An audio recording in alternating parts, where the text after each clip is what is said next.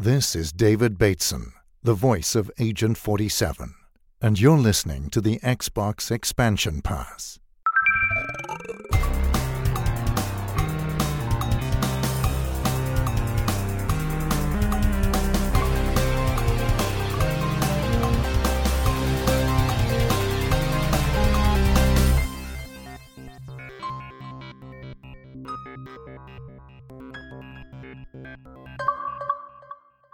Welcome, one, welcome all to episode 164 of the Xbox Expansion Pass, recorded on Saturday, February 11th, 2023.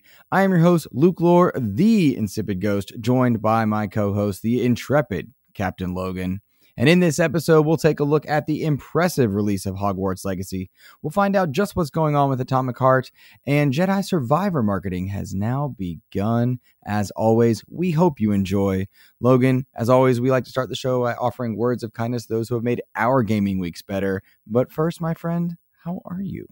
I'm doing fantastic. What a crazy week of gaming it has been. Like we got a ton of news for all kinds of stuff and mm-hmm. I I just I'm ready to I'm ready to get into it. I'm ready to talk about everything. Let's let's talk about everything. I'm I'm right with you. Uh, crazy week of news. It's like that's been happening pretty regularly lately. Um, before we get to our shoutouts and such, I just want to note: Did you see Nintendo straight up copied the Xbox Direct formula? Oh yeah, really, really smart of them. I think they might go someplace one day with that kind of uh, with that kind of approach. You know, I think mm-hmm. they they probably could have like you know gotten the actual devs to come out of their cages to talk about Maybe. the game but mm-hmm. you know it's baby steps baby steps B- baby step nintendo you'll get there i guess uh with yeah. these directs maybe another hundred years yeah maybe uh these directs and, and just like like i don't even know why why they think we wouldn't notice that they straight up copy the formula uh, and then yeah. they shadow drop something like come on I know, on. right? Crazy. It's, it's, almost like they've been sitting on games waiting for Xbox to make their move so they can try and like go one up, try yep. and one up. Yeah, like they're just that's yeah. Well, that's actually how long term business works, man. That's what they ah. do. You you ah. you just sit on stuff to not make money, and then you're like, oh, my opponent did something. Let's make money. It's crazy. Yeah. Next thing you know, they'll like just watch. I, how much you want to bet? Like you know, in a couple weeks or so, Sony will try and try and do the same exact thing. Yep, you're probably probably happen. within four weeks they're gonna have yeah. some sort of direct or state of I don't know, state, state of, of, gaming, state, state of, play, play, maybe. I don't know, whatever they yeah, call it. Who, state of player, state of state of applause. Who knows? Yeah, it's crazy talk, crazy talk. But yeah, great week of news. Excited to talk about it. Uh, we must first. There it is. That's what I wanted. Uh, we must first, of course, give shout outs to those who have made our gaming weeks better. And uh, Logan, this week I want to shout out two fantastic gentlemen, content creators, uh, Pong Soul and Fun Speculation, uh, great dudes. I jumped into the chat over uh, the Xbox Ultimate podcast. It was great to just listen to them talk shop. Sometimes, I don't know if you have this problem, sometimes as content creators, we get so focused on our own stuff, we forget to, or we don't have time rather, to go into like live chats or whatnot and just go visit other people. And so it was cool to just go in and listen to them talk. But uh, yeah, Pong Soul and Fung, Fung Speculation. Uh, if you know those guys and gents uh, over in the Twitterverse and such, please let them know. I gave them some love because they're like me. They're doing a thousand things. Uh, they may not get uh, to track every little thing. So give them give them some love if you haven't already. Uh, Logan, who is your gaming shout out this week? Who's made your gaming week better? Well, I, I, have a, a couple uh, folks. First, I want to thank um, uh, Kevin the Muffin Mon uh, mm. over, and, and mostly just because over on their their Xbox show, mm-hmm. I usually drop in and start to chat with them. I actually try to get into as many of the, the Xbox uh, podcasts that live stream when I can, but I'm usually at work. But um, always willing to to take in the the chat when they're doing their show, and I just I love that they they draw attention to how other people are feeling about the the topics that they're going on. Mm-hmm. And also, I want to thank my wife, who will never listen to this, but yeah. um, she she was kind enough. She knew like what I wanted to play this week, and she let me have full access to the the TV that's got the system hooked up to it. So mm. uh, I, I, got to play all the game gaming I want this week, and I got a ton of hours in, which is like a part time job at this point. Mm-hmm. Uh, so, but I, I wanted to thank her for just being the awesome wife that she is. Dude, straight up, I know exactly what you mean. Like you'll they'll never listen, but it feels good to to give them that love. You know? yeah. Yeah. No, that's really cool, man. Uh, I think you're alluding, of course, to Hogwarts Legacy, and I'm stoked to hear your thoughts on it. Yeah, uh, stoked, stoked, stoked uh, to hear your thoughts on it. I've really enjoyed seeing a lot of the gameplay and stuff. So that's going to be a fun topic for sure.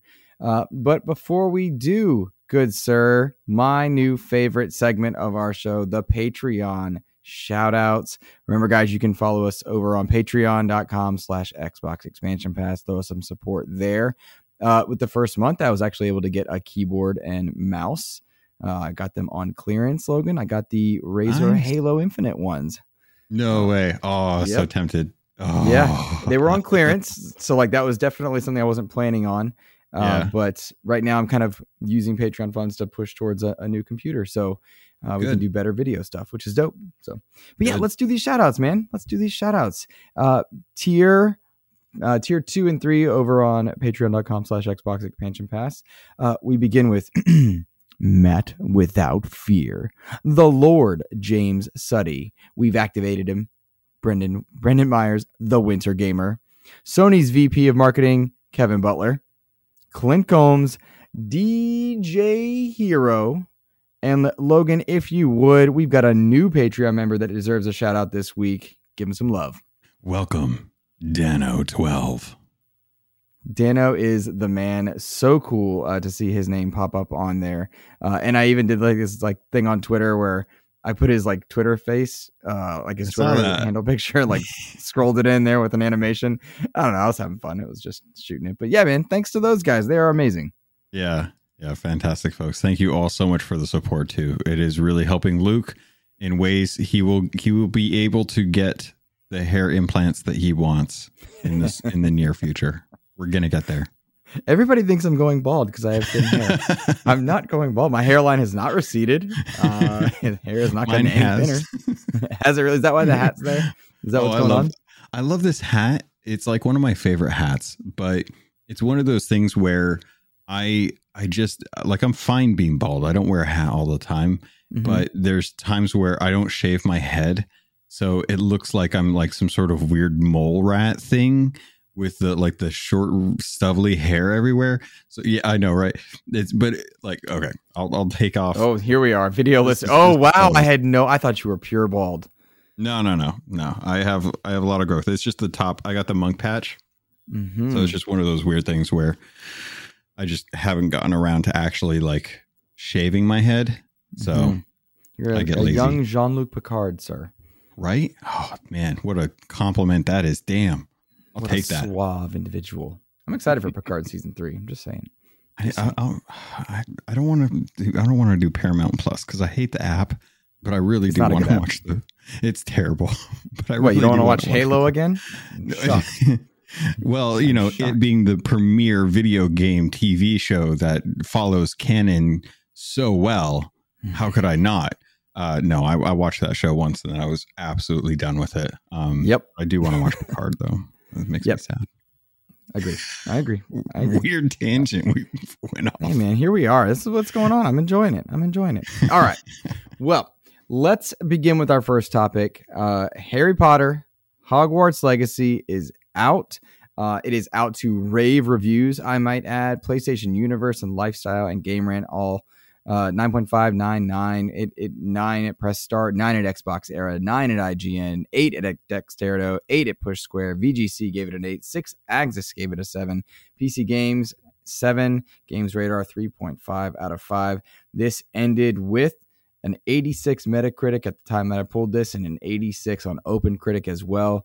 Turns out this here Wizard game, my friend, pretty darn popular, even breaking some records over on uh, concurrent players of Steam. Pretty wild, man. You got your hands on this one, yeah? Yeah, so I, I pre-ordered it uh, on PlayStation Five. I wanted to get the the extra exclusive content that they Mhm. that they did because that's they got the marketing deal for it. So Mm-hmm. you know they wanted to to take on that that beast of a thing um and i've i've actually been really loving it to to give a little bit of context um I was not a, a, Harry Potter fan at first when the books came out. I got mm-hmm. into the books about when the fourth one came out. And mm-hmm. after that, I started, it was about the time that the, the movie started coming out, I think, actually. Um, so it might have been even later into the book series, but I've been, I've watched all the movies. I grew, I, I grew to really love that franchise and those characters. Um, I think Snape is one of my favorite characters in, in ever. Uh, and I've you know I've got tattoos of Hogwarts. I've went to the Universal Studio stuff. So my opinion, take it with a grain of salt because I am very biased to this world. Uh, I got my wife into it. She she's absolutely loves the the franchise because of this. We've had numerous trips to Hogwarts uh, over at Universal Studios Florida. So when I lo- when I saw this game, I thought I know that there is a lot of controversy around it, and I I respected the people who have decided that they don't want to support J.K. Rowling, and I and I 100% agree with the reasons for it. I don't think that there's any doubt as to why people would want to boycott this or not give her money. Um, but I'm separating myself and making making a choice that that falls in line with what I believe and how I will decide to move forward in other situ- situations as well too and where I spend my money and how I can support those that deserve it, mm-hmm. um, even if I have to give money to someone else that I don't necessarily want to. Mm-hmm.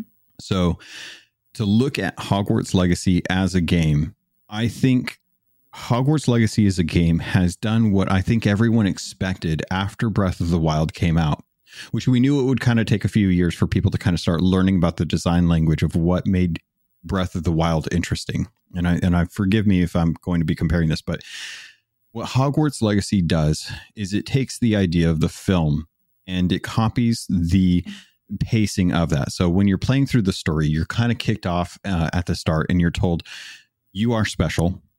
You are able to do things that not many people are ever able to do.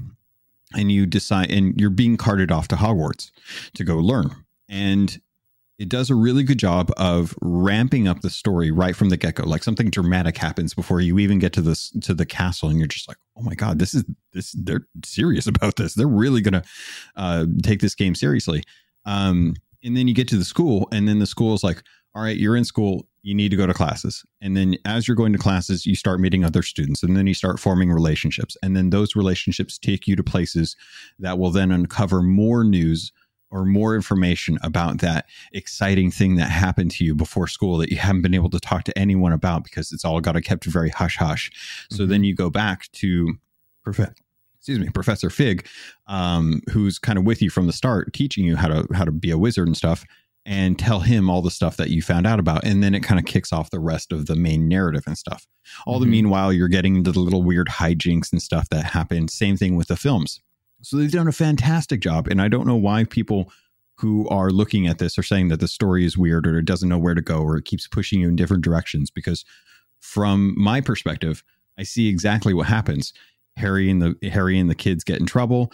Uh, they have to go to classes. They find out something as they're kind of working things out. They go back and get into more trouble, and it just slowly kind of does that loop till you get mm-hmm. to the end of the film.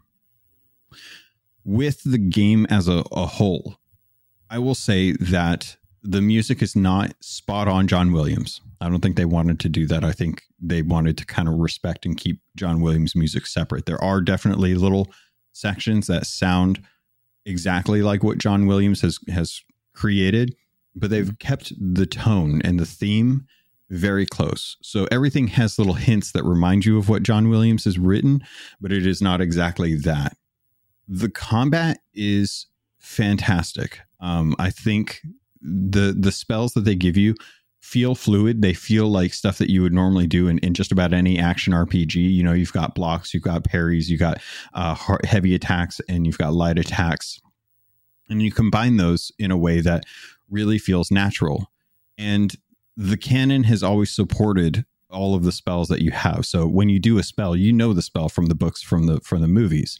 And one of the interesting things about this being an open world game is that uh, Luke, Luke, you've played through games where you've had to go stealth, right? Sure, absolutely. So usually when stealth happens, stealth is like now I'm crouched, mm-hmm. and there's usually tall grass that you have to wander through, or sure, or something have to hide to it. Yeah, yeah, stuff that you have to hide behind. In Hogwarts Legacy, the canon is such that they have a spell that just turns you invisible. And it makes sense because it's a spell, it's magic, Mhm. and it just works. There's another spell that, you know, in, in most games uh, like this where you have to go stealth, you have the ability to kind of sense other people in the area, right? Hogwarts got that covered. There, there's a spell called Revelio, and you just you cast it and you can see where other people are, where other points of interest are. And it makes Mhm. sense because it's all something that has actually been established in the lore. Mhm. And they have stuff like that throughout the entire game. So as you're kind of wandering through the world, you start to notice um, all the different things that you would do in a normal open world RPG Mhm. are all things that actually make sense because in the world, those types of elements have been built into the canon and it, it fits better than, oh, I have a Sheikah slate and my Sheikah slate has got this power to be able to lift things up, to move things, to make things magnetized, to freeze water, stuff like that. right. Hogwarts has already got that built into their story, into their world.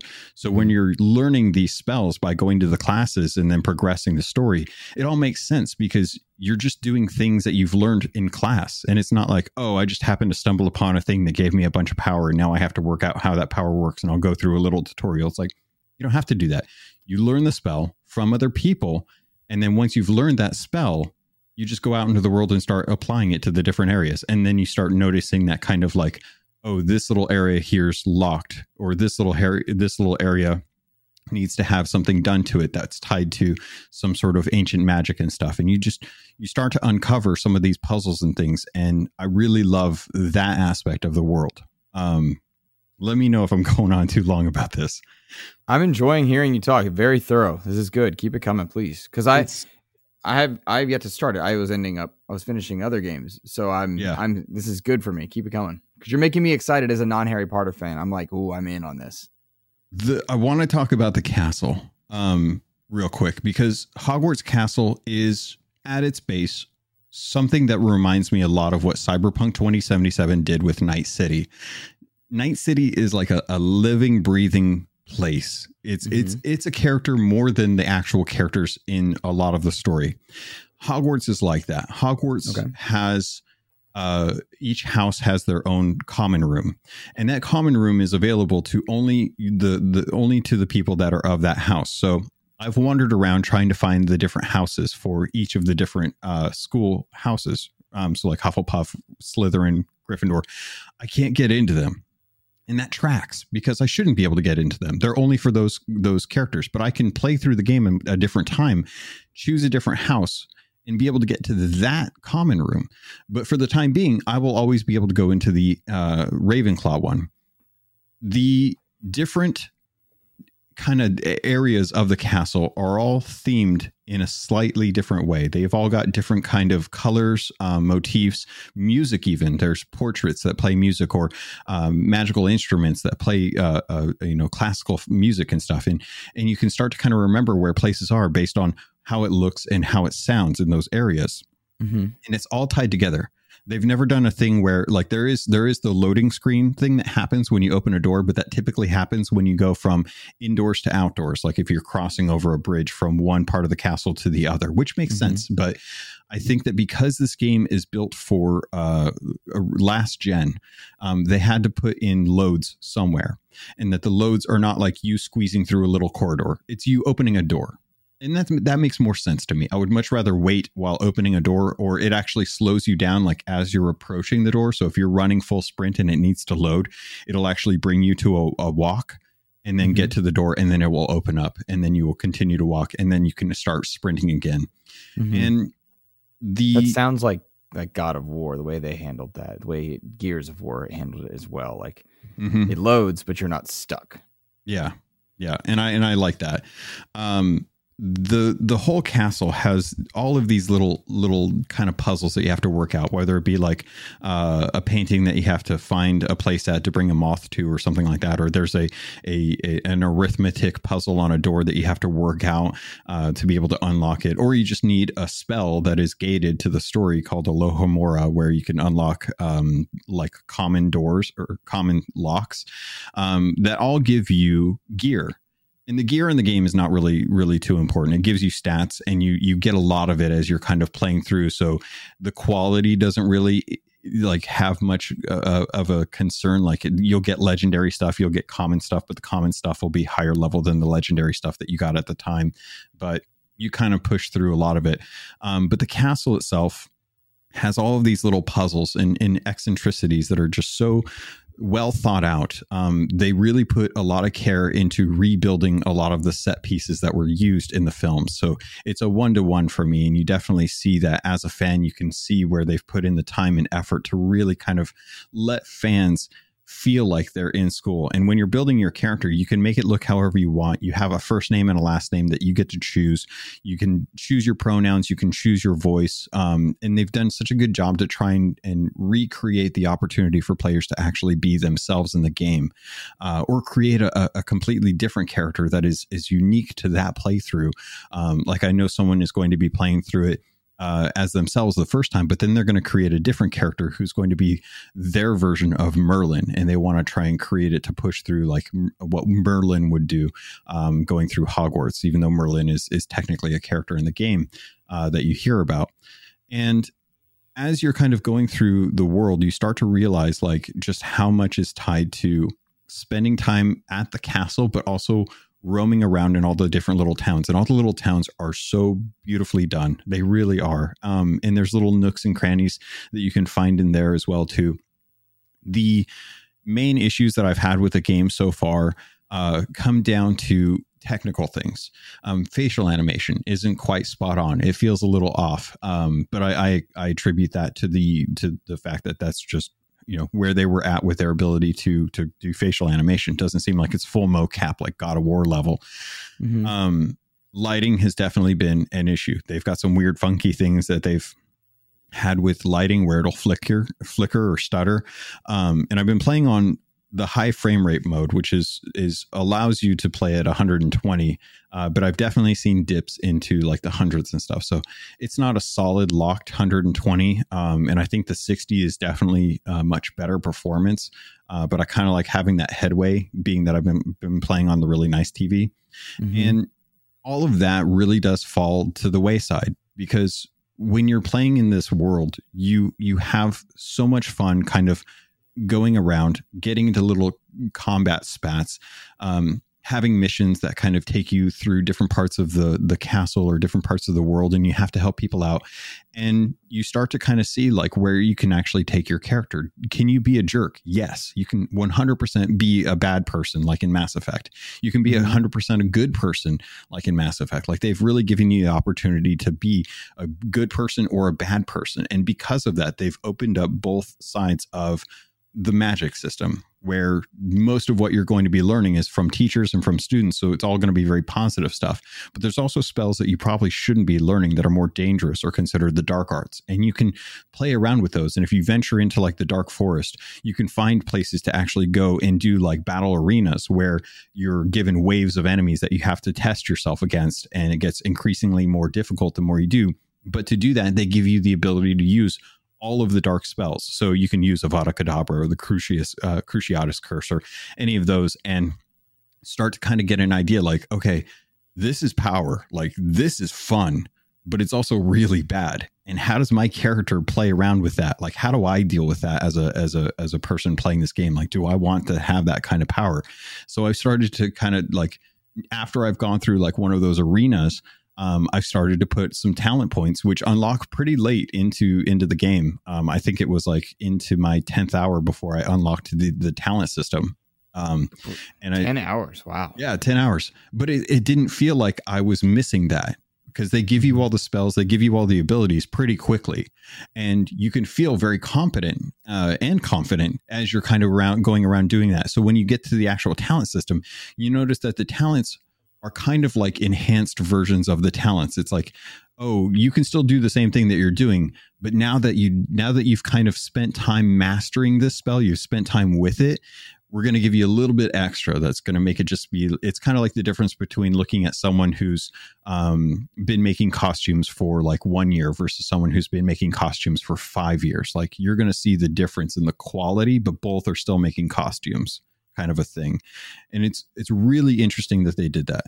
Um, the last thing I wanted to touch on is the cosmetics because I think Hogwarts and, and living in that world, you want to look however you can, and they give you a ton of cosmetics to do. Um, and I can't even I, I can't even justify going into like the the other different parts of the game that I'm just barely unlocking after 17 hours. Uh, but the cosmetics they nailed you get gear on a regular basis. You're constantly switching out items. It doesn't really matter what the quality is because as long as the power level pushes you up, you're going to wear it. But once you unlock an item, once you get an item, it goes into your cosmetics and you can go in and apply your cosmetics within seconds of getting a new piece of gear. There's nothing you have to worry about. It's just a click of two buttons and you're done. That helps me feel like I am playing with the best gear I can. Mm-hmm. without necessarily having to care about what it looks like because I'll always be able to change it. And I think that was something that really kind of irked me when I was playing through Cyberpunk 2077 is that if I wanted to wear the best gear, I had to look like a freaking clown. And I hated that. But this is they they understood the assignment when it came to cosmetics. But overall, Hogwarts Legacy has been an amazing experience and I and I recognize that there's a lot of stuff that's going on behind the scenes, but as a game, they've done an exceptional job of creating a game that I would agree is up there in an 8 to 9 range for for like a 10 point scale. Are you expecting this to be among your game of the year games? That's really tough to say cuz a lot of it hinges on how the how the end game is um and if they're able to continue keeping me interested in the story because right now I really love the story, but I haven't barely scratched the surface of the actual issue that's been going on with it. Um, it's it's just purely been like there's bad guys that are after you. Mm-hmm. You need to figure out what's going on with all of the the ancient magic that is is kind of like um, special to your character. And I've yet to actually see like where the main story climax is going to be and then what the resolution is because we've got a lot of really good games coming out this year. I fully anticipate there being some fantastic games later in this year. This is only February, um, but this is definitely going to be in top five for me. Uh, but I, I, again, I am very biased. I have two wands next to me within arm's reach. Cool. That made dude. That's that's incredible to hear. Like you and and we've got some questions for you. Uh, I have questions for you. Here's this. Keep this answer short. Okay. Uh, if I ask you as a non Harry Potter fan if I'm going to enjoy this game, am I? Yes. I think you don't have to have an understanding of Harry Potter at all mm-hmm. to be able to enjoy this game because the mechanics and the playstyle are all very similar to games that we've played in the past. There's nothing too revolutionary. It's just a very good spin on what I think a lot of people come to expect with open world games.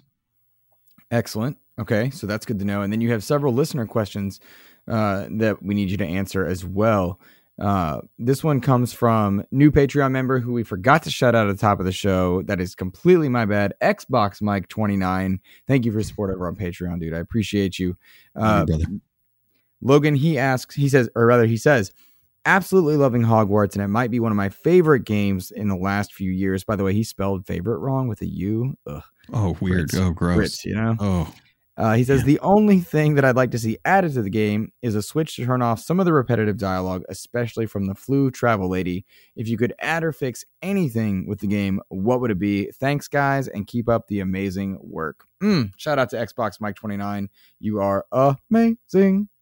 Mike, thank you. And yeah, actually, I think of, of all the things that I've run into, I think he's right. I think that's one of the biggest issues that I've run into is hearing the same dialogue, especially from uh, the the the fast travel system. The fast travel system in the in Hogwarts is called the Floo system. It's the mm-hmm. Floo powder that you use to kind of throw on fire, and it allows you to teleport to different areas.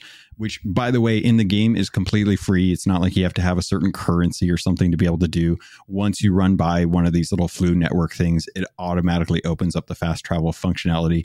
I find myself enjoying running from place to place or flying from place to place on a broom way more. Um, but yeah, every time you run by one, they say the same thing, and uh, or not uh, like uh, one of five different things. And mm-hmm. if I had the ability to switch that off, I think my ambient uh, kind of experience would be a lot better because it wouldn't just be constantly repetitive. Um, but I, I do think that really the the I've noticed some of the weird tropes with like open world games. Like Cyberpunk is is subject to this as well too. A lot of games where you'll see characters kind of do the same walk loop through areas. And if you're just running by, you don't really think about it. But if you just stand there and watch them, like you can see the AI and where the pathing is, and they're just going back and forth and back and forth and back and forth. Little things like that, where it's like, okay, this is definitely like they haven't they haven't done anything new or, or, or different with how games are built like in this case. Okay excellent. Good to know. Uh, and i'm excited to try the flying. Like that's something i'm excited to it's try so good. They did a really nice job games. with that. That's yeah so- i okay. i think i think if if you took the flying system from this game and you applied it to a superman game you'd have a really nice superman game. I really do believe my- that superman shirt and drink from my superman cup and play all my superman games that have never come out Yeah, I Mm. think I think they did a really good job. If and, and they and they explain it well because you're just barely learning how to fly in this. So when you get in, if you feel kind of weird, like you're you're kind of getting used to the way the way the controls are and stuff, it, it makes sense because you're just barely learning it. You're a little bit of a natural, but it is you're still trying to figure out like how to do uh, Mhm. everything. So I, I think they did a good job. But I do actually think that it would translate well to a, a Superman game. Oh God, you're killing me. Well, having played having played as Iron Man and some of the flyers and Avengers, and then having Oh played yeah. uh, Anthem and and even the Superman Returns Xbox 360 game, they did flying pretty well. They Um, I did, feel like yeah. that's, that's getting better, but uh, so it goes. So it goes. Uh, well, okay. So good, que- good question and answer there. Uh, this next one comes from a Patreon member, uh, Lord the Lord James Suddy. He was adamant that I include the Lord in there. he says, "Hogwarts is gorgeous. What are you both most looking forward to in the game? Have you come across anything that makes you pause and look around more?" I find myself exploring more than actually following the story. I want to explore every nook and cranny of this world. Also, how soon do you turn into a do you turn to a guide when getting into a new game? Um, I'll address this one real quick. Yeah. Uh, Suddy, they sent sent me a code. I have not booted it up. We had a really busy week of, of XEP stuff, and then my gaming time was dedicated to finishing up Dead Space so that I could start Hogwarts or some of the newer games that are coming out. So I've not gotten to it yet. That's why Logan is is waxing poetic about it. Um, but yeah, Logan, uh, do you find yourself following the story or just kind of venturing off in Hogwarts? I definitely do both. Um, when there's story moments that feel riveting, then I'm like, okay, I, I want to follow this through for a little bit. But then I'm like, okay, I got to hold off. I just unlocked like flying, so now I want to fly around and see what I can find and go go explore, open up the world a little bit more. Um, Hogsmeade uh, kept, got me stuck for a long time because it's a, a pretty decently sized little town, little village. Mhm. but the the care and detail to like some of the houses that are built into the wall of a of a or like a like a, a berm um, where it's like in the actual uh, uh, hill uh, just like the little things that they do the, the the attention to detail not everything is like crystal clear or or really clean. Like it's it looks like it's a lived in village. Um and I just really loved the the atmosphere of that that village. So going to Hogsmeade was really fun. I had I had such a good time. I was just staring at every, different areas around there.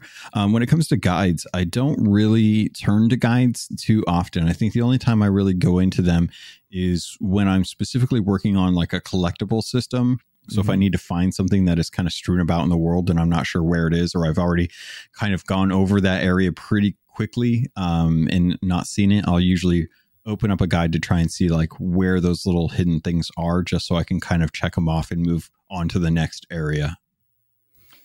and I would say very case by case for me, whether I use a guide or not. Um, Yeah. Very case by case. It, it really just depends. Um, but good questions there, uh, Lord James Suddy. You are amazing, sir. Um, Logan, one of the things, I mean, a lot of controversy around Hogwarts Legacy, not something I care to spend too much time on, but seriously, it, it did fantastic reviews over here on uh, OpenCritic, Metacritic. Uh, it passed half a million concurrent players on Steam alone, passed the all time peak multiplayer count for Apex Legends and Call of Duty Modern Warfare 2, uh, going over half a million. I think it was 525,000 roughly. Uh, pretty darn impressive. Uh, safe to say that a lot of people are enjoying this game. And a lot of people had questions about whether or not it was okay to enjoy this game. I feel like you've done a good job of explaining why uh, you're comfortable enjoying the game, and I I would say I fully support and agree with quite a bit of what you said. I think games are made by more than one person, and sometimes you support people you're not you don't like in order to support those that that make it. Plus, I will note that I am sure many of the worlds I love to inhabit, from DC Comics to Star Wars to Lord of the Rings or any other giant franchise, uh, or any small indie game, have been made by people that are less than stellar on some level, but the majority are, are fantastic. And I think it's important to take joy in things that we can take joy in. Uh, and if somebody's willing, wanting to abstain from something, don't go after them. That's their choice as well. Uh, so that yeah. tends to be my approach to a lot of this. But I'm really glad to see that the controversy is not stopping people from enjoying things. That made me happy. Yeah, I'm I feel and support all of the folks that are affected by the rhetoric that is brought in by J.K. Rowling. Um, it's a it's a blow to the fandom to to hear that that love is not universal for everyone and that they can't just love everyone. I really hope that that would have been the case. Um, I remember when there were uh, accusations coming out about Stan Lee, it really kind of made a lot of us start to kind of be like, is Stan Lee a good human being? And mm-hmm. we always hope that they are. We always hope that the people that create these worlds that bring us joy are. And it's not always the case. Um, and we have to reconcile that and we have to decide where do our ethics lie. So if you can support the trans community, I would urge you to do so because mm-hmm. they are definitely one of the minorities that um, deserve the support. And not to say that others don't deserve it more, because I do think a lot of, I mean, Luke, you can you can testify this. This is Black History Month. Um, mm-hmm. You were out doing BLM walks in support mm-hmm. uh, a couple years back in June.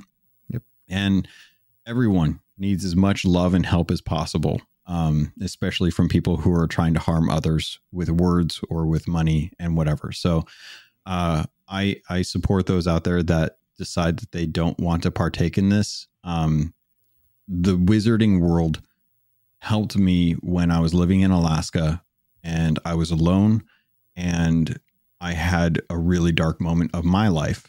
And because of being able to be able to escape into that world, it helped me push through a time where I was not sure if I would even be around to talk about it. So, because of that, I will always be able to take whatever I gained and learned from this fandom mm-hmm.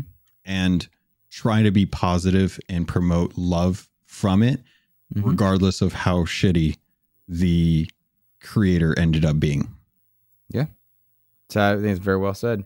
Uh, I think a lot of us have stories like that. Gaming has a good way of reaching into our lives and pulling us up out of dark places. Uh, oddly enough, it was Gears of War that did that for me.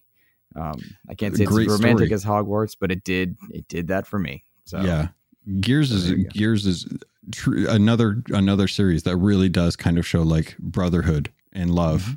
And and and taking care of each other and pushing through as much adversity adversity as possible when all hope seems lost. Fully agree, man. Fully agree. Well, nonetheless, let us know, guys, if you are uh, enjoying Hogwarts. Sounds like uh, Suddy is, uh, and I'd love to know if more people are as well. I remember Clint Coombs, one of our, our good buddies, was on the, the fence about checking it out, as I thought he was. Um, so I'm hoping he's getting a chance to check it out as well. Uh, but I would like to kind of shift gears a little bit because there is a game coming to uh, Game Pass later this month. I believe it's this month. Check me, check behind me if you don't mind. Atomic Heart. Uh, I think that's the 21st of February. Is that right? yes. Okay. Yeah. So Atomic Heart. It, everything's fast right now. Uh, that's why I was oh like, I got to finish Dead Space before I start the next thing. Because also, Wo Long is on the way. Wanted Dead is a game I really hope people check out uh, coming out on next Valentine's week? Day. That's next yeah. week. Yep.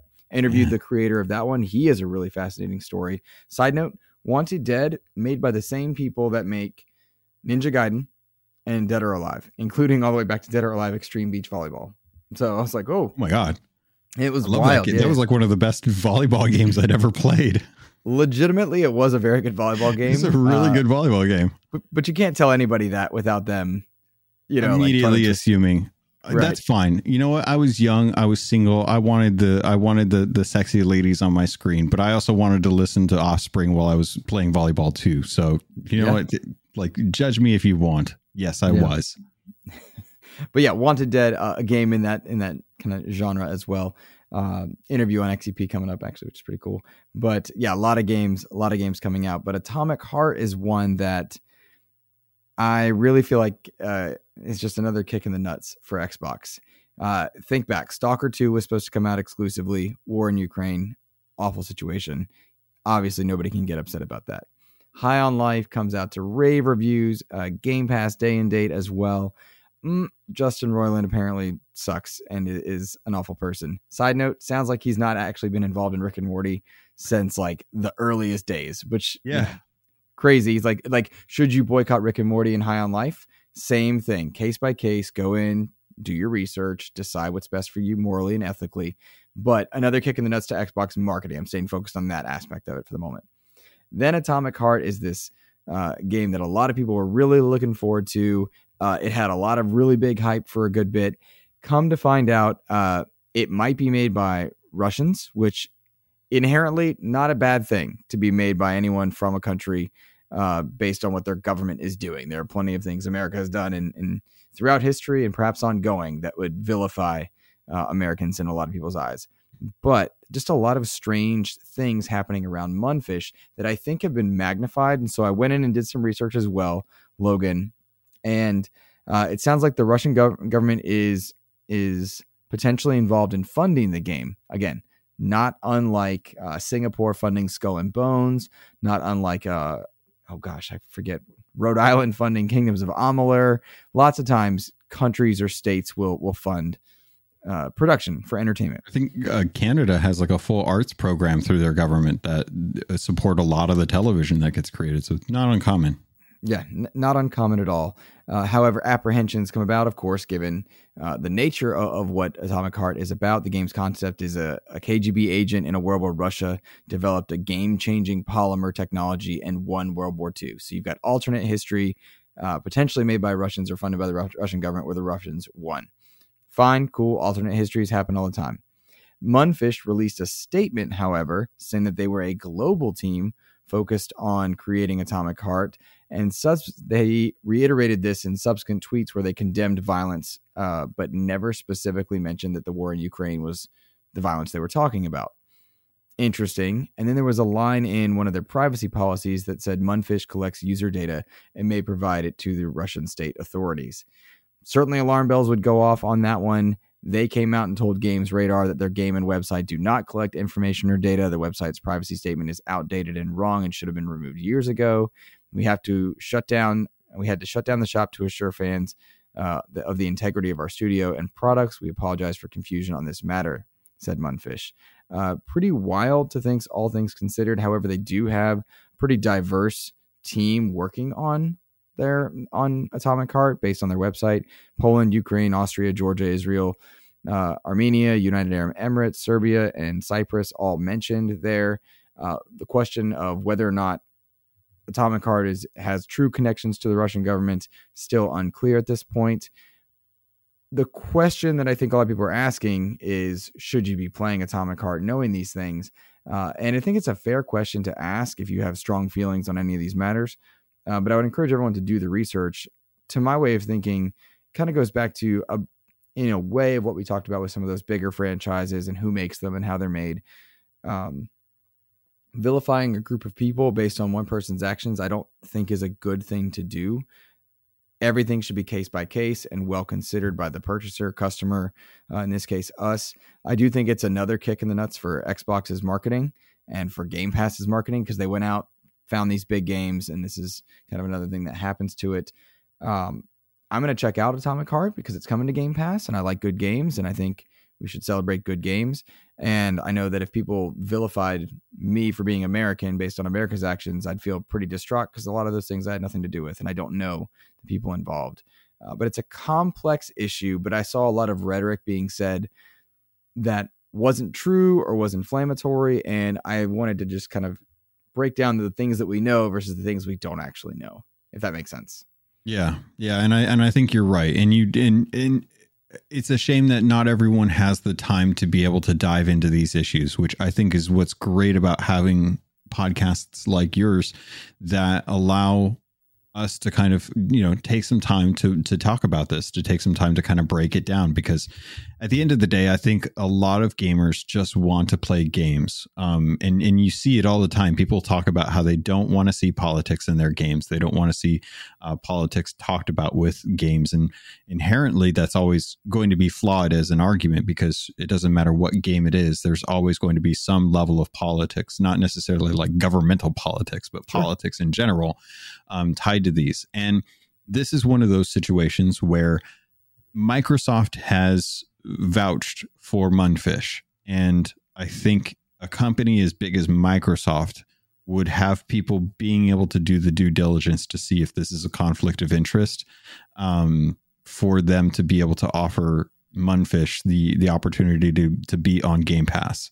Um, so if Microsoft is saying that they're okay and they haven't come out and explicitly said that, you know, we understand that the views of the studio do not reflect the studios or the the, the publishers' um, uh, uh, views, then they they support it.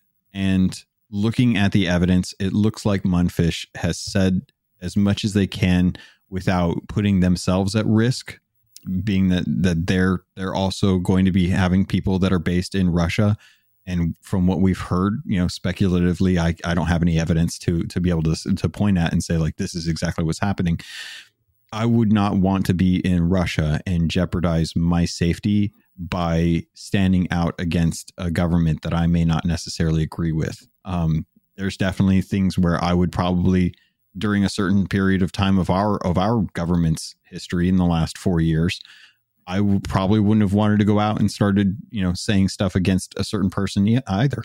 And mm-hmm. because of that, I I I can definitely empathize with them. Um, so, but they've said enough to say that they want to support people uh, who are in need, that they are condemning violence, and they're not saying specifically what. But I think if you condemn violence, then that's it's pretty clear. I think people need to be educated and let them make the adult choice all of us we're all we're all adults here we can make our own choices every day we can decide what we want to support how ethically we feel about it but at the end of the day this is a, a, game. This is intended to be something that we are pulling ourselves out of our daily lives to experience and to see what uh, an artist or a group of artists decided to tell with this story. We can judge it separately or with the context. Um, i think both are valid and i think it's good to let people know ahead of time kind of what those biases are if we're going to be speaking to what our feelings on the matter are, which is exactly why I let everyone know I'm very biased when it comes to Hogwarts. Sure. Absolutely. And I think, um, and I had said something over on like the YouTube channel, uh, like in one of the yeah. shorts, like if you're taking the time to attack people, you're not helping. You know, you're not likely to sway anyone's mindset. Uh, and nobody deserves to be attacked for either covering the game or enjoying the game, playing the game. Um, entertainment is messy in a world where we tweet from iPhones, where we uh, use screens made with Gorilla Glass, where we have microchips that are made in different parts of the world. The world is messy and glass houses are easily seen through. So pick and choose what's right for your personal morality and ethics and uh, do your best to let others do the same. Uh, but educate yourself, I think, is the important thing on that front. Um, and of course, we say that from two very privileged positions, knowing full 100%. well. Got to acknowledge that as well very lucky to be born in in the in the time and place that I am. I I try to do whatever I can to to support those that are not born in my position. True. Fully agree. Fully agree. Uh, well, nonetheless, uh, I am looking forward to trying Atomic Heart. I don't know if it's my kind of game, you know, start to finish, but I am looking forward to trying it. Um, it looks cool. It does look cool. It does look cool, but it is definitely another kick to Xbox where I feel like they would be marketing hard uh, these past few weeks. They would have done. They would have gone from from High on Life to Age of Empires uh, to Wo Long and Hi-Fi Rush as well. Hi-Fi Rush, yeah, they yeah just ding ding ding. They could have had really like good four months of just hit hit hit hit hit, uh, and it's like mm, no, I can't talk about it. That's a Luke. Do you think that some of all of the the good press that Microsoft would be having right now with the games that they've been releasing is mired by the acquisition rhetoric that's been going on between the the CMA and the uh, the uh, American authorities. I can't remember who it is right now. FTC. FTC. Uh, thank you. Hundred percent. Yes. Uh, I'm exhausted and just to, I don't care about Activision Blizzard anyway. like I'm just over it. It's interesting, but it's not like it's interesting to a point, right? Like I ultimately care Yeah. about playing games, and there's nothing in the Activision's catalog that I'm like exclusive. It needs to be like no, none of that, none of that needs to be.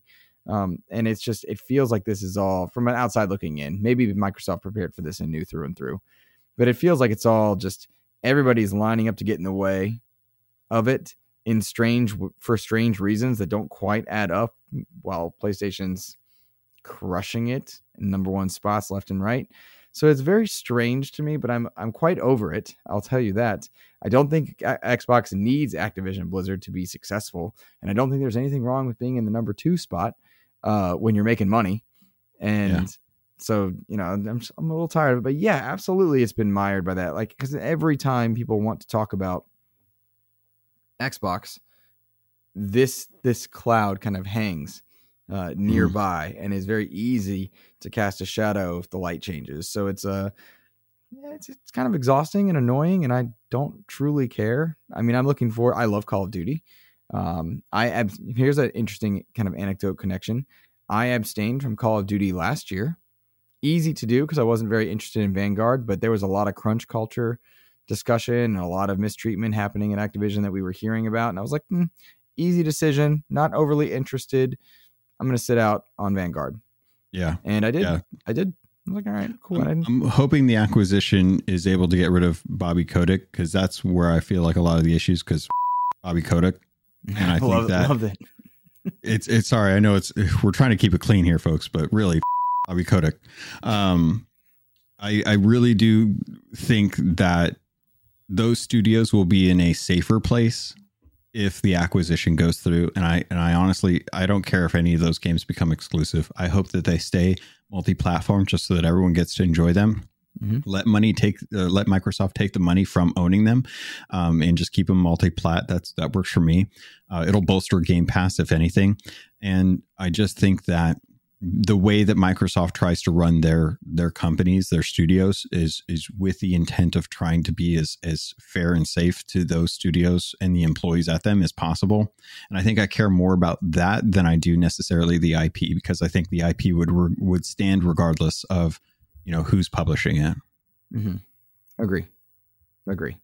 Um, but yeah, that's all. That's all. Those are all the true thoughts I have on uh, on Activision looking Blizzard in general. Yeah, I'm looking forward to when it's all said and done, regardless, because at least then we'll be able to kind of see like where where things go from there. I want to see Xbox celebrate the studios that they have and not be constantly thinking about like what's going to happen with the next acquisition. Because I'm and I'm and I'm afraid that the news cycle is so hungry for like topics to kind of like debate about that Mhm. as soon as the acquisition goes through or doesn't go through, people are going to be like, "Oh, what's what's the response from Xbox if it doesn't go through? You know, what are they going to do now? Are they going to get vengeful, or what's the uh, what's the response from Sony if it does go through? Like, what's Sony going to do now that they have to compete against that? Yeah, like Mhm. I don't know. I do not want to ever be the one that partakes in, and if I ever do, it's not intentional. Uh, the anger and aggressiveness that tends to come from f- from the news cycle, right? Like I, I'm not looking for the next thing to be upset over. There's too much to enjoy, and I I don't say that to be preachy, but like, hundred percent, do I mean that? Like I there is too much to We're- enjoy. We got a lot of I good games to play. Yeah, like Too many. I haven't started Hogwarts because I just finished the Dead Space remake after playing Callisto and Hi Fi Rush and a great indie game that I really enjoy. You know what I mean? Like, Mhm. I'm swimming in the best of gamings right now. Yeah. And like, why wouldn't I want to celebrate that? I just, I don't need things to be upset over. I'm too old. I mean, I mean, I'm 37, but I feel like I've wait, I've learned enough to say like, live and let live, bro. Enjoy yourself. You know, be angry if you need to be angry. I'm, I'm not, I'm not there for that. Yeah. So, so it goes. Um, Logan, I have been media dark and purposely media dark on Jedi Survivor. I've already pre-ordered my $300 edition of that game. I hate uh, you for having that. Oh my god, I want that. I used my birthday money when it when we, when it was first announced that you could do that. That was my birthday money. You know what I mean? I f- Yeah. threw that into the account. Boom, done. Um, so I got I pre-ordered that one. I know after 1King uh, Fallen Order, I know that I'm excited for Cal Kestis's journey. No matter what, I feel like just like you with Hogwarts, I was like I'm predisposed to loving this game, and I'm in. So I'm actually staying media dark on it. I did the same thing with with Halo. Um, mm. There are a couple like every now and again, it's like I don't need or want to see more. I'm just excited to play, and I want it to be a good experience. So I didn't actually watch this uh, gameplay, hmm. but mm. all intents and purposes, for what I'm seeing, is that people are excited by it and and stoked. Yeah, I, I, I, oh man, I was, I was drooling over the footage uh, when it came out, and I was watching it back last night uh, to to build up some notes. I don't, I won't dive into everything that I wrote in there, just because I figured like I'll let people kind of judge for themselves, and I don't want to expose too much. But I, I am ready for Cal Kestis' story to move forward. I, I absolutely loved Fallen Order. It was such such a, a, a, welcome reprieve from the the Star Wars games that we've been getting that to have him in a sequel and be able to be able to get back with BD and stuff and see like what is what are they going to do now that they know that the first one was a success? How is this one going to up the ante and what can they do? And i think that they have some really nice tricks that they're going to bring to it. I think that they've learned a lot from what their first iteration was. And I think they've definitely gone to the trouble of having like the environments still look really fantastic. Everything still mm-hmm. looks really, really good. But I think the the combat is is being upped a notch. I think they've learned a lot from their first one. And I think they're gonna have a lot of fun with this. I think that they they look like they know what they're go what were some of the pain points from the first game, which was mm-hmm. kind of like you're always fighting the same type of enemies. It's always stormtroopers in this case. In the map. new one, the map. The map yeah, was atrocious. The map was terrible. having to mm-hmm. run everywhere, mm-hmm. regardless, and having to figure out like how you get to certain areas. I think they've oh, yeah. taken a lot of lessons from those, and it looks like they've done a really good job of addressing them. You get mounts, the map looks a lot better. They've got more diverse enemies now. There's there's little pockets of um, there's little pockets of places where you have to go where you're going to be fighting against uh, mercenaries or, or you know rogue bandits and stuff but they have like reprogrammed pro, uh, uh, uh droids from the clone wars that are going to mm-hmm. be mixed in now so you're going to be fighting a much more diverse enemies what we saw was all kind of pre-release so I have I have concerns like frame rate. You know, there's there's some walk animations and some death animations that seem a little stiff, but I I will wait until we actually get to see the game at launch um, before I think that this game is in trouble. And and I don't think that there's ever going to be an opportunity for this game to fail because I think they've done a really good job with the first one. And this looks like it's just a continuation of that with refinements that needed to be put in. Um, where I don't think that they had the time to do that with the first one because it definitely felt like the first one came out pretty hot, and this one seems like they've had time to really kind of like work on those. I hope so, man. I hope so. Like I I'm excited to to go on that journey. Uh, in general, I'm excited for the fixes they've done. Cal Kestis is the coolest character. I wonder yeah. if we don't see him in Mando season three. Um, oh god, I hope that'd so. be so cool because like it really feels like uh, that's a character ripe for the live action verse as well. And and Star Wars has been doing a good job in the Dave Filoni era where that that's just started to happen. Um, Dano wrote in. Uh, he said, "What games that you remember have you have been a pleasant surprise or just snuck up on you without realizing it?" Oddly enough, as a diehard Star Wars fan, I was really hesitant on Fallen Order because all I kept hearing was Dark Souls style combat, Dark Souls yep. style combat, and that game snuck up on me because I was very timid to start, and it was a small learning curve, but it opened my eyes to like a be patient and parry uh, kind of gameplay style and I really enjoyed it. It did a great job at teaching me that genre in a small way, um, which opened my mind to one of the you can choose this combat style, Dark Souls style, in Darksiders 3. And those two experiences helped me play Elden Ring, right? Like it it was a kind of a neat progression, but Fallen Order did sneak up on me um, in a way that I wasn't expecting it to. Survivor's not going to sneak up on me because of that, you know? Yeah, yeah, hundred percent. And you I think you're right. Like, I think it being a Star Wars game and having a lightsaber really did do a lot to usher in a lot of people who are not typically comfortable with that Dark Souls kind of combat style. I, I definitely am not. I'm not the type to be patient about that. I am very much like the I'm Link. I've got a couple fairies in a bottle in my pocket, so I'm not worried about it. I'm just going to go in and start hacking and slashing. If I die, I got a fairy in my in, in a bottle that's going to res me and stuff. With Jedi Fallen Order, I had to I had to learn. I had to figure it out. I was like, mm-hmm. you have to parry. There are certain things you just have to dodge. Um, so when I went through that, I was legitimately surprised at how beautiful the world was, how good it felt, and they they released an accessibility patch about six months after launch that mm-hmm. allowed you to have like auto clamber uh, and auto climb, like when you jump on stuff. Mm-hmm. Completely changed the game for me. Um, allowed me to really kind of just enjoy the the the game as opposed to constantly fighting with the controls and because of that i'm i'm i really was taken back by just how good of a story that was especially the ending. Holy cow. Not going to ruin it for anyone but if you haven't played the first one and you like star wars this is one that they have plenty of difficulty levels. If you're not comfortable with souls likes they have different ways to kind of increase the parry time to make it easier for you. Mm-hmm. 100% worth it. Please please go play that. I think it's even on uh, game pass through ea play oh yeah actually it is you're right um, yeah. And I like that you mentioned accessibility controls because I often go in whatever game I'm playing to the accessibility menu and I turn off anything related to QTE or button mashing. Yeah.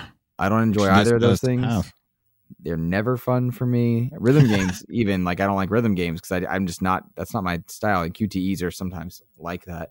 Um, yeah. I will turn those off in a heartbeat. And I was really happy to hear that uh, Resident Evil 4 remake doesn't have QTEs in the same way that the the original Ooh. did. So nice. I'm super, super stoked there. And I was thinking, so I want to talk about Dead Space remake. I just finished that up. Tell me uh, this morning prior to to us recording, and I'm gonna I'm gonna try Deliver Us Mars uh, as well. That's on my that's next on my list along with Hogwarts. I have some um, thoughts about that. About Deliver Us Mars. Yeah. Okay. Cool. I want to I want to hear about Dead Space though, and, and okay, Callisto yeah. Protocol because you played through both. I did, I did, and let's talk Deliver Us Mars on next week's episode. Okay. Um, so listeners, Deliver Us Mars next week, uh, Hogwarts and Dead Space for this week. So, um, really, really enjoyed my time with Dead Space. Really enjoyed it, and it reminded me, especially after coming off Callisto, that I don't like horror movies, and I don't like jump st- jump scare games like some of the cheap ones you can get. But I yeah. really enjoy horror style games. Like yeah. I love Resident Evils, uh, Resident Evils Seven included, which is a that is a scary game. But uh, neither Dead Space, really, yeah, it's it's scary. um, but you could play any of the other Resident Evils except for Seven and be fine. Like truly, yeah. they're third person action games or first person action games, depending on which one. But um, I really enjoy horror games, and having played Callisto Protocol, uh, followed almost immediately by Dead Space remake I just like third person action horror games. The vibe is good with Dead Space remake.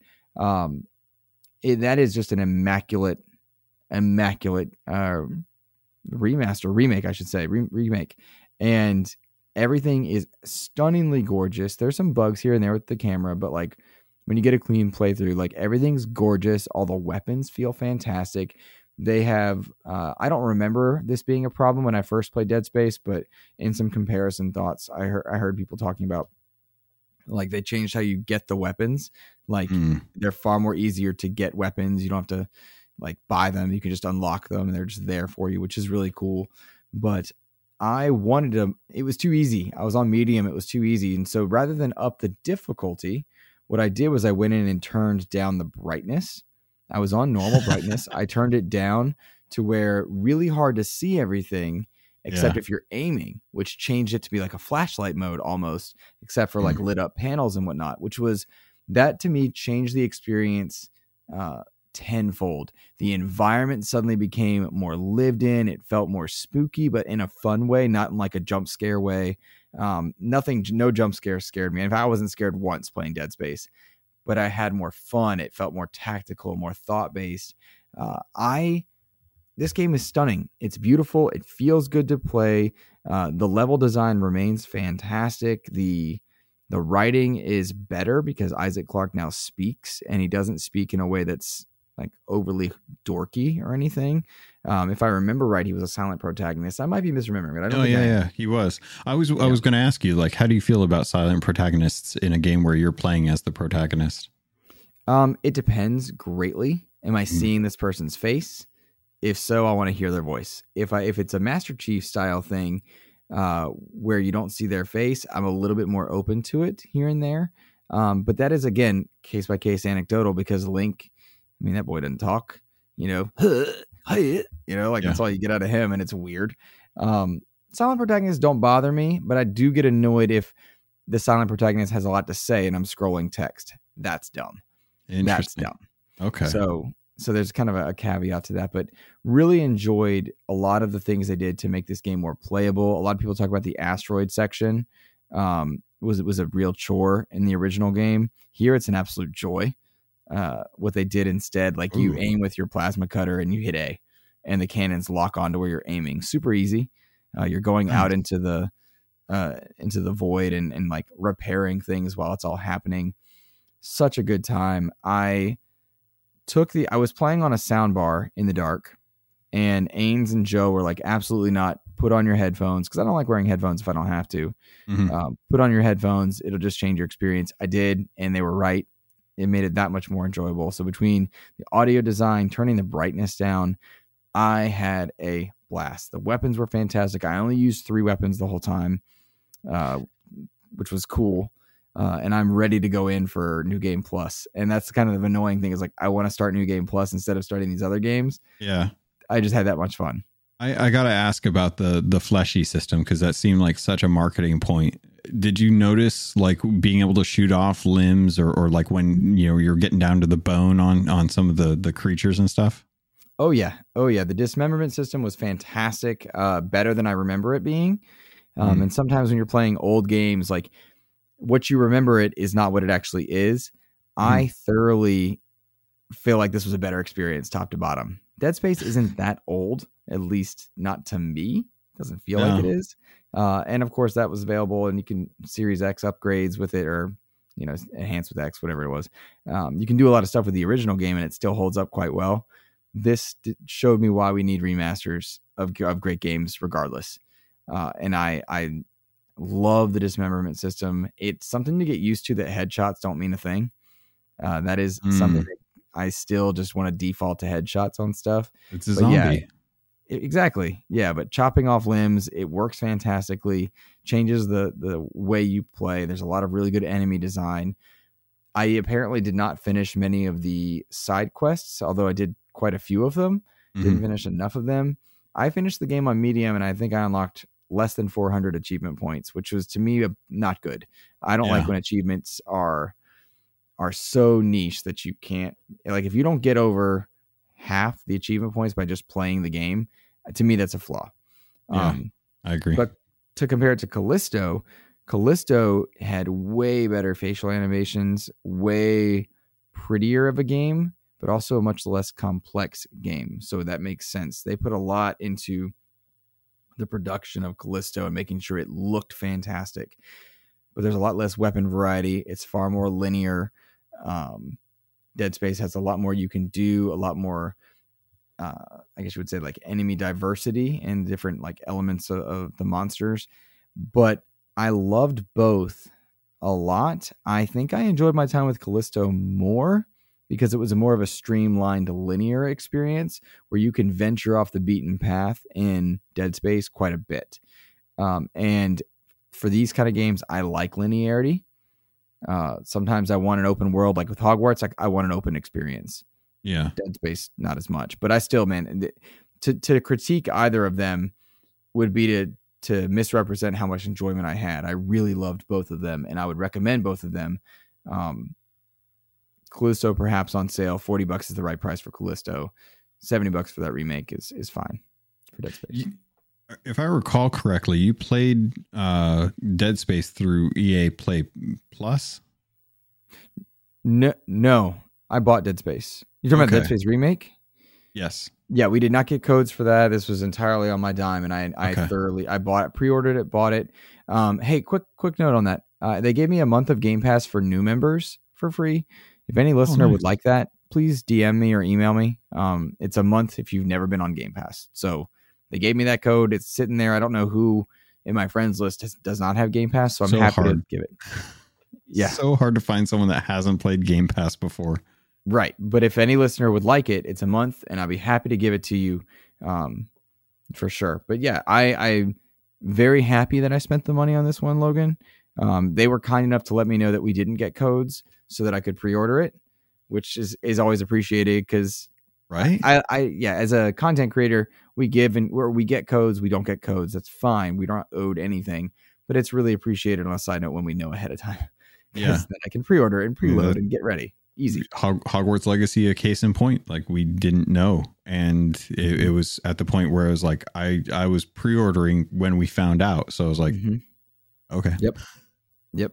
Um, and it was too late for me to switch it to PlayStation for you, and so which is Yeah. hundred percent fine. Like I, I'm I'm glad that you got the code because mhm, I think seeing your perspective as not a Harry Potter fan mhm, very important to me. I'm very curious how this plays for you, Mhm. not having the nostalgia hit, because I think that it, it really does like it hits two different ways. And I, I would love to know a, a critical perspective from someone who's not a fan, um, that whose opinion I trust on that, because I think it is is really very important to have both sides of that story. well, uh, kind of in that same vein, like I'll have impressions for you, but I do not plan on speed running that game.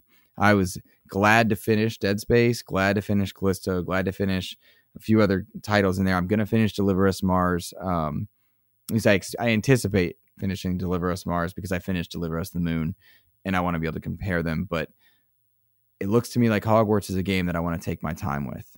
Yeah. It looks to me like there's a lot to do, and I want to enjoy it. And I'm hoping this gets me into Harry Potter because I've never been into. It. I've never even seen start to finish a Harry Potter movie. Never caught my eye. I've got it over my classroom for my students because they like it. Um, but I am hoping this gets me in as I've gotten into to lots of things. Like what was it? Sonic uh, Frontiers. Frontiers got me into Sonic again, and then I went back and Mm. played all the old ones. You know, like I will do that. I'll go down that rabbit hole. Yeah. And so I hope that Legacy does that for me because Legacy could be my game to take me through to uh, Resident Evil 4, right? That could be my like my my single player game to take me to Resident Evil 4, Yeah. which would then take me to to Jedi Survivor. I don't know if you do that, but like I don't like playing three simultaneous big games. I'll do a big single player game, some indies, and my multiplayer stuff with my buddies when they want to play. Yeah. And that's kind of how I do it. I don't like having three, two or three big single player games. it's it's kind of tough because I'm I I was in the middle of Horizon Forbidden West when Hogwarts came out, Mm-hmm. and I definitely am like comparing the two. Uh, maybe not intentionally, but I'm I'm definitely comparing the two as far as like open world gameplay goes right now, um, which is very interesting because I spent 70 hours uh, with Horizon Zero Dawn, and then I immediately jumped into to Forbidden West, and now that I'm in Hogwarts, I want to I want to finish up Hogwarts so that I can jump into Atomic Heart when that launches Mm-hmm. and be ready for that because I know honestly the end of this February is going to be devastating for me because I've got Metroid Prime physical that's coming out, Mm-hmm. Atomic Heart that I want to jump into, PSVR 2 that I've got pre-ordered, as well as Destiny's new expansion, which I just got the collector's edition yesterday for. So I am I, I don't know how I'm you're dying. How are you are you okay? Are you going to Oh my god. Listeners, if you don't know, he he is now choking. He's being attacked by one of the monsters from Dead Space. I don't know how it got into his room. Luke, please. Are you going to pipe. survive? Wrong pipe. um so but yeah i'm i'm planning on well he he composes himself i'm looking forward to getting into atomic heart so that we can talk about it here because it is a game pass game and it looks weird it looks weird like dead space looks weird to me or not dead space um what was that other one Deathloop uh Deathloop looked weird to me when i saw that it was like all faceless people and you're going in and it's a time loopy thing and then i'm looking at atomic heart and it's got faceless robots and stuff and i'm like it just looks weird. I want to jump in and figure out like what's going on with it. Um, but then like after that, it's like, I mean, I I I don't know if I'll get into RE4. I, I hope you do so that I can have someone talk to me about it because Right. I, I have Resident Evil games. I love Resident Evil games. I'm really, really like having to push myself to get into those games. Um, especially like I, I would prefer watching someone play it and then play it myself to mm-hmm. be able to experience. So I kind of know where like the jumps are and where things are coming from. But yeah, I, I, it's, it, there's a lot in the next four months or four weeks. I don't sure. know how we're going to deal with it. I really think if you played Resident Evil 2, 3, or 8, you'd be fine. See, I, I really, I think you'd be fine. I played, I played 2 and 3 when they first came out. I haven't played the remakes. Because of the modern upgrades, it, you're not tanked. And so you have more mobility. And so you feel like you're playing an action game. At least that's how I interpreted it. There are spooky settings and environments, which to me is what I like. But there was very little in those Resident Evil games that I was like, I'm terrified right now. I just I did not anticipate it. Now seven, that is very different. You know what it is though? It's it's the ammo. It's like the the low amount of ammo that you get that sure. that drives my anxiety. It's it's less about the jump scares and more just like the my God, how am I going to deal with this? I'm still sure. going to die. That makes sense. That makes sense. You know, one thing I mentioned, I, I neglected to mention in talking about Dead Space is I got it as I played Dead Space all I could think about was how much I love Doom 3. Did you ever play Doom 3? Really? No, I didn't. Doom 3 is a horror game and it's an action horror game, just like Dead Space in a lot of ways. And uh, a lot of that audio design, whispering voices, and like not sure what's For, going on. Okay. Yeah. Doom 3 is dope. And when huh. that game first came out, I I had a ball with it. And so I always love when people go back to Doom 3. That's a game I want to remake of. Also on Game Pass. Sure. Is it really? Is it Doom 3 on? Oh yeah. Sure. I guess it would be. Yes, it would be. Yeah. Sometimes I forget. Uh that's pretty cool. That's pretty cool. But yeah, I I dig it. So crazy. Interesting. Yeah, I'd never well, heard about that. Uh, as we wind down here, uh that's pretty much it for this week, man. We we covered our listener questions partway through the show. Um, I want to talk about real quick. I had an incredible week of interviews. I was up early uh, multiple Way days this week. Yeah, I had three developer interviews this week. Um, one from Sweden, one from Switzerland, one from Germany, uh, and those are going to be coming out over the next three weeks uh, on XCP's YouTube channel for that playlist, and then of course on the audio feeds as well. But uh, this week coming up, Wanted Dead again, Ninja Gaiden and Dead or Alive developers. Really fun interview there. Uh, followed by the SteamWorld build and Shadow Gambit uh, team. Shadow Gambit, that pirate adventure game that looked a really cool, a lot like Sea of Thieves. In really awesome then, tactics look. Yeah. Oh gosh, it looked really good. And talking to them was really neat uh, as well. Just hearing Such some of the stuff. It was Listeners, fun. if if you guys don't know, like Luke says that he had a busy week. He got three interviews. Cool. There. This man woke up like I saw the interviews, the scheduled time these were at 5 a.m. Eastern Standard Time. They were 2 a.m. Pacific Standard Time. I wanted to jump in on these to talk to the devs, but 2 a.m. Logan is a little sleepy boy at 2 a.m. So I go to bed at like midnight and he's like, Hey, if you want to jump in on these, you can. I'm like, brother, I'm 40. I can't be, jump- I can't be waking up in the middle of my REM sleep. I will not, I, I'm going to have such a hard time. So if you listen to these interviews, keep in mind, this is five in the morning for this man. That's true. That's true. Well, thank you for the kind words. And I invite you so that you don't feel left out, not because I expect you to get up at 2 a.m. Um, no, I know. I appreciate the. So. I really, I really did want to talk to Shadow Gambit about their piratey stuff because obvious reasons. Mm-hmm. Yeah, they were. That was a fun one. Moritz, uh, Moritz is a really cool dude. That was Moritz Wagner. He's the creative director for Shadow Gambit. Um, and then I talked to, well, I don't need to list the names. Bottom line, keep your eye on the feeds because I would love for you guys to support it. I will say it's been interesting to watch Logan. XCP for years was a news and interview show in one. Yeah. And then it's split now uh, into the interviews being separate. And watching on the feeds, the audience diverge, some double dip has been interesting. And it makes perfect sense. Some people just want the interview, some people are just interested in the interview of that game, right? yeah. other people came to hear me and now us talk, uh, which is, is also interesting to watch. So watching XCP evolve has been fascinating, and things ebb and flow when you're an interview show based on the interest of the game, what people are talking about, what they what they want to play, and sometimes they have long tails, sometimes not. Watching the the feeds kind of diverge a little bit has been really interesting to see who was interested in what and who could blame them, right? Like I Yeah. I blame no one for that. It was really just I'm glad we did what we did and I'm glad we opened up Patreon. To people can help and support what they're interested in, talk to us a little bit more directly, which is really neat. Um, I'm excited to do the Xbox wrap up, but it's been a really cool month and a half since we made these changes. So I hope folks are enjoying this. Um, I'm loving being able to, to talk with you about this. I, I've had a really, really good time being able to have this outlet and this opportunity. So I'm, I'm hoping other folks are, are really enjoying the amount of time that we're spending on just talking together as opposed to it just being a solo show. Yeah, me too. Because it's my I'm much happier as well. Um, I'm much happier as well, and uh, I was really wondering if people would want to jump in and support or see different, you know, what they want to see the conversation, or and so just seeing 13 people say, "Hey, I'm supporting XEP," that blew my mind. I was that was cool. Seeing Yeah. people check out what they were interested in, have the op- option to do that, really really cool. So, uh, shout out to to all all of you, whether you have dropped a review on the show, whether you've clicked a like, whether you retweeted, shared on Instagram, uh, whether you were able to make the jump into Patreon. Please never feel obligated. We're talking about it because it's new, but thank you for for just listening in general. We really appreciate you guys. Yeah. So. Means the world. Big time. Well, that's going to be it for us, Logan. Please let people know what they've got going on, what's happening over at Keelhauled, uh, and where can we find you?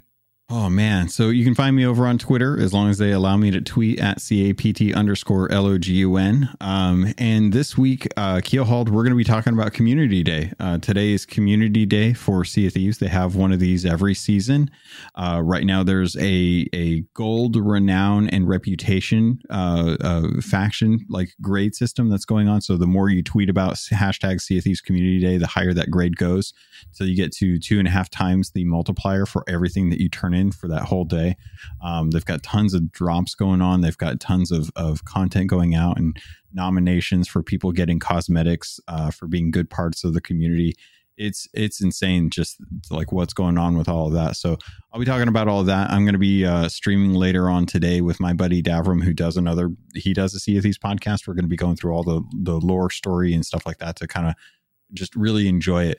Um, but yeah, it's uh, it's it's a crazy day for for Sea Thieves, but definitely keep an ear out if you have any interest in that, and if you guys have have questions about Sea Thieves, um, I, I love fielding those, so feel free to reach out to me.